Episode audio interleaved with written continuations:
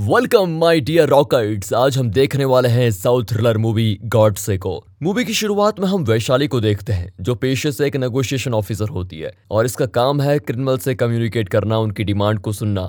आज वैशाली को देखने के लिए लड़के वाले आए होते हैं, लेकिन वैशाली को ये नहीं पता कि आज का दिन उसके लिए कितना बिज़ी होने वाला है। उसे एक कॉल आती है, और वो वहाँ से अपने काम के लिए निकल पड़ती है। शहर के घर में कुछ डकैत ने एक प्रेग्नेंट औरत को अपना हॉस्टेज बना के रखा होता है और वैशाली को वहाँ कर उन्हीं डकैत से नेगोशिएट करना है। वैशाली सोचती है कि अगर मैं उन डकैत की डिमांड को फुलफिल कर लेती हूँ तो शायद वो उस प्रेग्नेंट औरत को छोड़ देंगे। फिर वैशाली उन डकैत से उनकी डिमांड के बारे में पूछती है तो वो डकैत बात करने से इनकार कर देते हैं। वैशाली फिर अपने सभी हथियारों को उतार कर उन डकैत से मिलने पहुँचती है। इसी बीच वहाँ पर सीनियर के ऑर्डर से सभी डकैत पर शूट करवा दिया जाता है, जिसका अंजाम यह होता है कि वो डकैत वहाँ से भागने में कामयाब होते हैं, लेकिन जाने से पहले वो उस प्रेग्नेंट औरत का गला काट देते हैं। अब वैशाली जब ये देखती है तो उसको सीनियर्स की यह हरकत बिल्कुल भी अच्छी नहीं लगती। वो उस प्रेग्नेंट महिला वाले इंसिडेंट से काफ़ी दिनों तक सहमी जाती है। एक समय तो ऐसा भी आता है कि वो अपने काम से रिजाइन देने की सोचती है, लेकिन फिर उसे उसके सीनियर्स कैसे भी करके कुछ समय तक सोचने का उसको समय देते हैं। वैशाली ने सोच लिया होता है कि वो दोबारा ये काम कभी नहीं करेगी, लेकिन एक दिन जब वैशाली अपने पौधों को पानी दे रही होती है, तभी एक सीनियर वहाँ पर आता है। वो उसे अपने साथ काम पर चलने के लिए कहता है, लेकिन वैशाली ने तो काम न करने का ठान लिया था,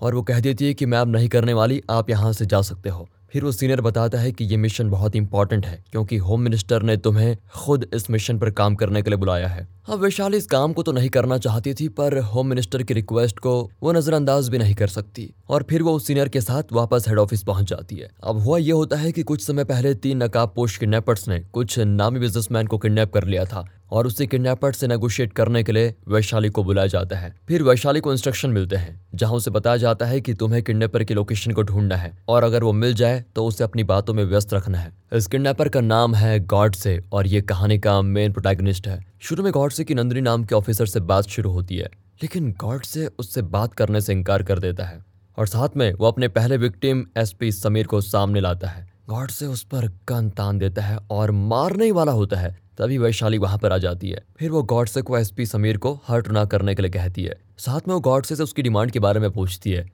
वैशाली को लग रहा होता है कि वो उससे पैसे की डिमांड करेगा, बस बात खत्म। लेकिन गॉड से उसे इंडस्ट्रियल मिनिस्टर फैनी कुमार को उसके सामने लाने को कहता है। वैशाली पहले तो उसे मना करती है, लेकिन गॉड से मानता नहीं और सिर्फ़ एक घंटे का वक्त देता है। अब वैशाली को ना चाहते हुए भी गॉड से की डिमांड को पूरा करना ही पड़ता है, क्योंकि वो एसपी समीर की जान को बिल्कुल भी रिस्क में नहीं लेना चाहती। इसलिए कुछ समय के बाद फैनी कुमार को बुला लिया जाता है। फैनी कुमार भी पूरी तैयारी के साथ गॉडसे को फेस करना चाहता है। वो सोच लेता है कि वो गॉडसे के सभी सवालों का जवाब बिल्कुल अच्छी तरह से देगा। लेकिन जब गॉडसे को फैनी कुमार के सामने लाया जाता है तो वो उससे उसके सभी बिज़नेस की डिटेल पूछता है। फैनी कुमार इस सवाल के लिए पहले से ही तैयार था और वो अपने सभी सोलह बिज़नेस के बारे में बता देता है। फिर वो गॉडसे को बताता है कि मैं उन सभी बिज़नेस की मदद से लोगों को एम्प्लॉयमेंट देता हूँ। लेकिन गॉडसे को पता है कि ये झूठ बोल रहा है और उसने वैशाली को पहले ही बता दिया था कि कोई मुझसे झूठ ना बोले।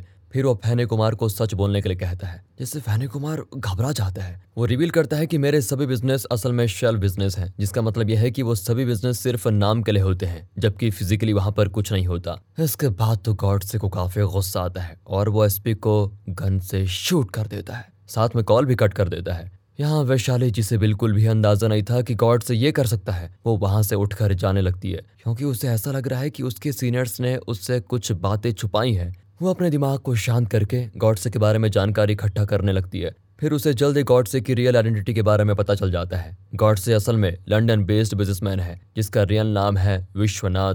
वहीं दूसरी तरफ़ एक ऑफिसर गॉडसे से बात करने की सोचता है, जिसका नाम आनंद कुमार है। वो यहाँ पर गॉडसे को धमकी देकर सरेंडर होने के लिए कहता है। लेकिन गॉडसे उससे बिल्कुल भी बात करने को तैयार नहीं था। वो सिर्फ़ वैशाली से बात करने को तैयार होता है। अब वैशाली को जैसे ही इस बारे में पता चलता है तो वो गॉड से पूछती है, तुम आखिर मुझसे क्या बात करना चाहते हो? अब गॉड से उसे इसके पीछे का रीजन बताने को तैयार तो होता है, लेकिन वो पहले एमपी अजय सारथी को उसके सामने पेश करने के लिए कहता है। अब ना चाहते हुए भी वैशाली को फिर से गॉड से की डिमांड को पूरा करना ही पड़ता है। वो अजय सारथी को उसके सामने पेश करती है। इस बार गॉड से अजय सारथी से शालिनी के बारे में पूछता है। वो कहता है कि तुमने शालिनी को क्यों मरवाया? लेकिन अजय सारथी अपने ऊपर इस सारे इल्ज़ाम को नकार देता है। इसलिए गॉड से वैशाली से शालिनी के बारे में पूछता है। लेकिन वैशाली तो किसी भी शालिनी नाम की महिला को जानती नहीं, तभी गॉड से रिवील करता है कि वैशाली ने कुछ समय पहले एक प्रेग्नेंट महिला के हॉस्टेज वाले केस को संभाला था, जहाँ उस महिला का नाम शालिनी था और वो गॉडसे की वाइफ थी। वैशाली गॉडसे की बात सुनकर हैरान हो जाती है, क्योंकि वो बहुत दिनों से शालिनी की मौत से सहमी हुई थी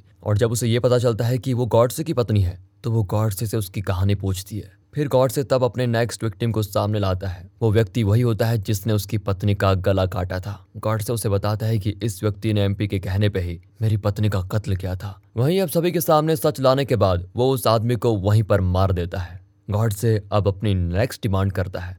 वो वैशाली को media baron Punyamurthy retired chief justice Anand Kishan और chief election commissioner Lakshmi Narayan को पेश करने के लिए कहता है। गॉडसे की इस डिमांड को भी मान लिया जाता है, लेकिन उन सभी को पहले से गॉडसे की कहानी बता दी जाती है, जहाँ गॉडसे एक सक्सेसफुल बिजनेसमैन हुआ करता था। वो यहाँ लंदन से इंडिया आता है, तब उसकी मुलाकात अजय सारथी और फैनी कुमार से होती है। वो गॉडसे को उनके बिज़नेस में इन्वेस्ट करने को पूछते हैं। अब गॉडसे को यह प्रपोजल बढ़िया लगता है तो वो जल्दी बैंक से लोन भी पास करवा देता है, लेकिन जल्द ही न्यूज़ में खबर मिलती है कि गॉड से उन पैसों को लेके भाग गया है। यहाँ अनंत कृष्णन गॉडसे को समझाता है कि आखिर तुम्हारे चोरी करने में हम सबकी क्या गलती है? फिर गॉड से हँसते हुए उन्हें बताता है कि आपने अभी तक जो मेरे बारे में सुना, वो बिल्कुल गलत था। इसी के साथ गॉड से उन्हें अपनी असली कहानी से रूबरू करवाता है, जहाँ उसने अजय सारथी और फैने कुमार के ऑफ़र को रिजेक्ट कर दिया था। आखिर में गॉड से अपने गाँव वापस आ जाता है, जहाँ उसके दोस्तों ने कॉलेज रीयूनियन रखा था। गॉड से काफ़ी दिनों के बाद अपने दोस्तों से मिलने वाला था, लेकिन रीयूनियन के दौरान उसे कुछ हैरान कर देने वाली चीज़ें देखने को मिली। उसके चाइल्डहुड फ्रेंड राजा रामन ने सुसाइड कर लिया। उसने ऐसा इसीलिए किया था क्योंकि उसने अच्छे से इंजीनियरिंग की पढ़ाई की थी, लेकिन किस्मत उसका साथ नहीं देती और उसे ना चाहते हुए भी पेंटर की जॉब करनी पड़ रही थी और उसे ढंग की नौकरी न मिल पाने की वजह से वो मर जाता है। अब गॉडसे को जब राजा राम की कहानी मालूम पड़ती है तो वो काफ़ी दुखी होने के साथ साथ ये भी डिसाइड कर लेता है कि वो अपने बिज़नेस को इंडिया में भी खोलेगा, जिससे वो राजा राम जैसे टैलेंटेड लोगों को नौकरी दे पाए। गॉडसे की सोच अच्छी थी, लेकिन उसे करना उतना ही मुश्किल। वो लंदन चला जाता है, जहाँ वो इंडिया में बिज़नेस खोलने वाली बात को उसके सामने रखता है। शालिनी उसे सपोर्ट करती है, इसलिए गॉड से शालिनी के साथ वापस इंडिया जाता है। वह इंडिया में कदम रखते ही वो एक नए बिज़नेस को शुरू कर देता है, जहाँ वो राजा राम की माँ के साथ इस शुभ काम को शुरू करता है। वहीं गॉडसे की मुलाकात अजय सारथी से होती है। अजय सारथी चाहता था कि गॉड से उनकी कंपनी में इन्वेस्ट करे और इस बार गॉड से मान भी जाता है। लेकिन जब गॉड से अपने दोस्तों के साथ अजय सारथी के बिज़नेस की जाँच करता है, तब उसे पता चलता है कि अजय सारथी असल में शेल बिज़नेस को रन कर रहा है। यानी कि वो सभी बिज़नेस सिर्फ़ नाम के लिए होते हैं और वहाँ पर कोई काम ही नहीं चल रहा।